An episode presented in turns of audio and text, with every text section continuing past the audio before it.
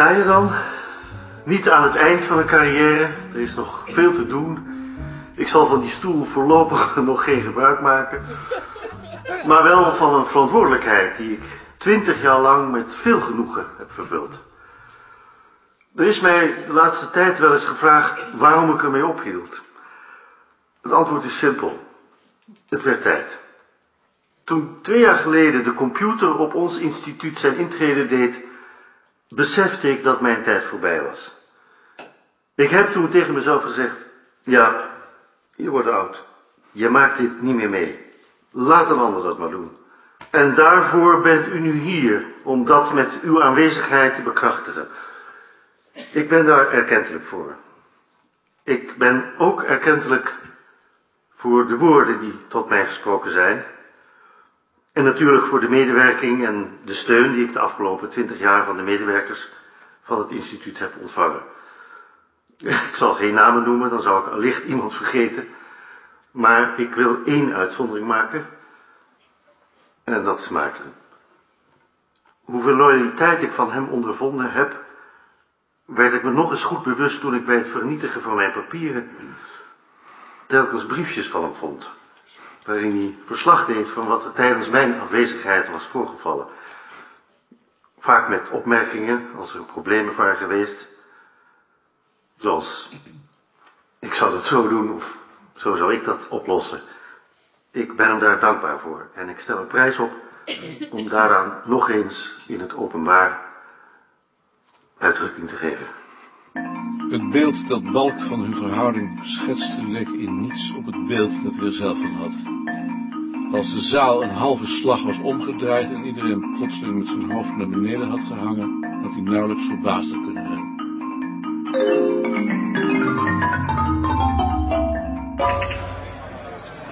Ik vond uw praatje heel aardig, meneer Koning. Dank u wel, mevrouw Haan. Vooral met wat u over de ontwikkeling van de wetenschap zei, was ik het helemaal eens. Jij mag bij mijn afscheid ook spreken. Dan ben ik er al lang niet meer. Dan laat ik je terughalen. Ik vond je toespraak erg goed. Ik weet niet of jullie de toespraken ook gaan publiceren, maar ik geef je in ieder geval maar de tekst van die van mij. Al is die natuurlijk lang niet zo goed als die van. Dank je. Ja, het was heel goed, koning. Dank je. Ja, dan weet ik niet of ik het met je advies aan het adres van Balks opvolger wel helemaal eens ben. Ik dacht nu juist dat het instituut gebaat zou zijn met een wat strakkere leiding. Wilde niet het slachtoffer worden van de bezuinigingen. Ik zou daar nog wel eens met je van gedachten over willen wisselen. En weet je waar ik stond met die rellen? Op de stoep van Krasnopolski. Op 50 meter afstand. Zijn gedrag schokte hem. Het narse optreden dat hij van hem kende en waar hij in de loop van de tijd mee vertrouwd was geraakt, bleek van het ene ogenblik op het andere een masker te zijn geweest. Balk met een menselijk gezicht. Misschien had hem dat moeten verheugen, maar hij vond het pijnlijk. Alsof hij er onbedoeld getuige van was dat Balk uit zijn rol viel. Ik kom afscheid van jullie nemen. Jij sluit af? Ik sluit af. Mooi. Wij gaan een hapje eten.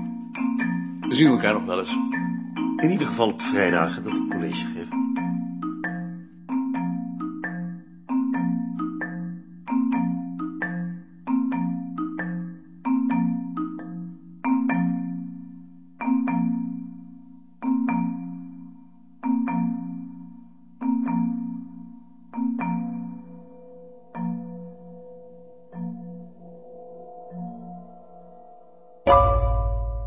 Achter een van de ruitjes van de loge was op ooghoogte een papier gehangen waarop iemand met grote letters had geschreven U, jij. Dag meneer Wigbold. Ook goedemorgen. Straks komt er een mevrouw Jetses, dat is een nieuwe medewerkster. U kunt er meteen doorsturen naar boven, ze weet de weg. Hij had het land, al kon hij zo gauw niet overzien waarom. Terwijl hij de trappen opklom naar zijn kamer, vroeg hij zich af wat Wigbold met dat u, jij bedoelde. Leek op een uitnodiging om elkaar voortaan te tutoyeren, waar hij voor paste, maar het kon ook een toespeling zijn op zijn toespraak. En God weet, misschien zelfs bedoeld als een compliment. De nieuwe komt er geloof ik aan. Oh, het is wel een trut, zeg. Dat zullen ze van jou niet zeggen. Ik hoop het niet. Ja. Ja. Komt u binnen. Welkom. U hoeft hier nooit te kloppen. Oh,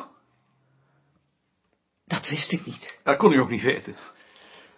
Eh, zullen we eerst maar even gaan zitten? Eerst bij de aanspreekvorm. Wij noemen elkaar hier allemaal bij de voornaam, dus stel voor dat wij dat ook doen. We zijn trouwens ook bijna even oud, dus moet wel gaan. Hè? Ik ben Maarten. Oh, Probeer het maar. Went wel. Ad Muller komt direct. Die zou je de weg wijzen en die zou je ook begeleiden. Aan de directeur hoef ik je niet voor te stellen, want die hebben we sinds vandaag niet meer. Dat wil zeggen, ik ben nu directeur, maar dat duurt niet lang. Binnenkort komt er een echte. Eh, zal ik je eerst maar even laten zien waar je komt te zitten? oh. Dit is de kaartsysteemkamer. En dat is Joop Schenk. Dini. Joop. En aan het andere bureau zit Lied Kiepen. Oh, Die is er nog niet, maar die komt nog wel. oh ja. En eh, dan moet je dit gaatje... moet je- Gaatje... Ga maar voor. Eh, eh, oh ja. Ik ga er even voor. Ja, ja. En dan kom je in de kamer waar, ehm, waar jij komt te zitten. Samen met Sien de Nooijer. Sien, hier is Dini Jetses. Dini Jetses. zien hoor. En dit is je bureau. Oh ja. Het maar zo gezet, maar je, je kunt het natuurlijk ook ergens anders zetten. Sien, eh Ad zal Dini rondleiden en inwerken, maar misschien wil jij de komende dagen wegwijs maken als ze iets nog niet begrepen heeft. Ja, En door deze deur, Dini, kom je dan weer op de gang. Ja. Ga nog even mee? Ik- denk dat Ad er nu wel is. Moet, moet ik mijn tas dan hier laten? Dat zou ik maar doen. er komt hier niemand hoor. Oh ja. Nee. Zo'n eerste dag is natuurlijk altijd een ramp. Maar na een paar dagen ben je wel gewend. Denkt u? Tuurlijk. En dat is Tjitske van den Akker. Dini Jetses. En dat is Wampie. Tjitske. Hij bijt toch niet? Nee hoor. Kom, kom eens hier, Wam. Kom, kom eens hier. Ga zitten. Ga eens mooi zitten. Kom eens hier. Ga zitten. Ben je bang voor honden? Eigenlijk wel. Ad, hier is Dini Jetses. Ik heb gezegd dat we elkaar hier allemaal bij de voornaam noemen. Ad. Dini Jetses. Ben je eigenlijk familie van de illustrator Jetses, die die plaat van de dorsende boeren daar heeft gemaakt? Nee. Ik geloof het niet. Ad, maak jij haar verder wegwijs? Eh, haar bureau heb ik er al gewezen. Met Koning, Met de rook. meneer de Rook. Er zijn hier twee heren van de Rijksgebouwendienst. Wilt u die nog spreken? Wat komen die heren doen? Die komen voor de lift. Voor, voor de lift? Heeft meneer Balk daar niet van verteld? Meneer Balk heeft niets verteld, hè? Misschien is het dan toch beter dat u even beneden komt. Ik kom. Dag Maarten. Dini Jetses is gearriveerd. Heren, ik ben koning. Eh Erkelens, Dimo? Koning. wij komen voor de lift. Dat hoor ik van meneer de Rook en dat verbaast me, want we hebben helemaal geen lift nodig. Voor drie verdiepingen hoef je toch geen lift aan te brengen? Dat zegt u, maar u hoeft niet elk ogenblik naar boven als er wat is. Nee, dan moet ik naar beneden. Nou, wij hebben de opdracht om in dit pand een lift aan te brengen. Waar zou die lift dan moeten komen? Nou ja, eh, dit is de entree, dit is de hal, dit is de loge en dan zou de lift daar komen, in dat halletje. Op de plaats waar nu die kast is. En wat doet u dan met uw spullen, meneer de Rook? Daar vinden we wel een plek voor. Goed, dan gaan we nu naar de eerste verdieping. En wanneer zou dat dan moeten gebeuren? Eh, volgende maand beginnen we met breken. En hoe lang duurt het alles bij elkaar? Ja, een maand of drie. Een maand of drie. Dag meneer Goud, dag Lies. Dag heren. Eh, hier, Hier komt hij. Dus die boekenkasten moeten weg? Ja, boekenkasten moeten weg. moeten weg. En dat bureau moet weg? De bedoeling is om hier een scheidingswand te maken en dan wordt deze ruimte bij de gang getrokken. Moet ik hier weg? Zover is het nog niet. Dat betekent dus dat we hier een werkplek, eh, 70 strekkende meter boeken en een stuk van de bezoekersruimte kwijtraken? Dat moet u ervoor over hebben. We krijgen er ook wat voor terug. Dat heb ik begrepen. Eh, en de tweede verdieping? Eh, de tweede verdieping.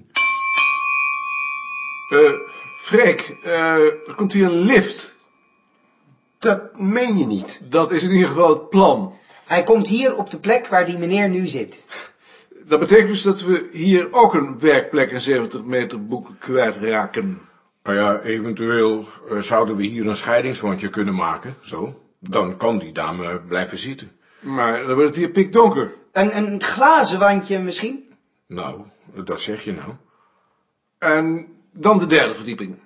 Eh, de toiletten mogen ook wel eens een opknapbeurt hebben, noteer je dat? Ja, heb ik. Waarom kan die lift eigenlijk niet in het trapgat? Ja, dat was eerst de bedoeling. Maar dat is te smal. Daar kan net een goederenliftje in. Dan hebt u nog niks. Nee, het gaat om de mensen. Kan daar geen mens in? We hebben hier ook bureaus en kasten omhoog gehezen. Nou ja, het zou wel kunnen. Maar ze hebben die maat niet. Aangaande persoonsliften. En ze kunnen zo'n lift niet op maat maken. Nou, dat zou u tonnen kosten. Zeg, eigenlijk zou hier ook nog een trap aan de voorkant moeten komen. Als de brand uitbreekt, zitten die mensen hier als ratten in de val. We kunnen toch over het dak? Doet u dat? Er is een deur met een brandtrap. Ja. En dan zit u op het dak. En wat dan?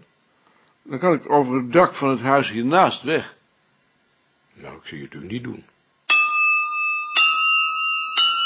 En eh, hier eindigt hij dan.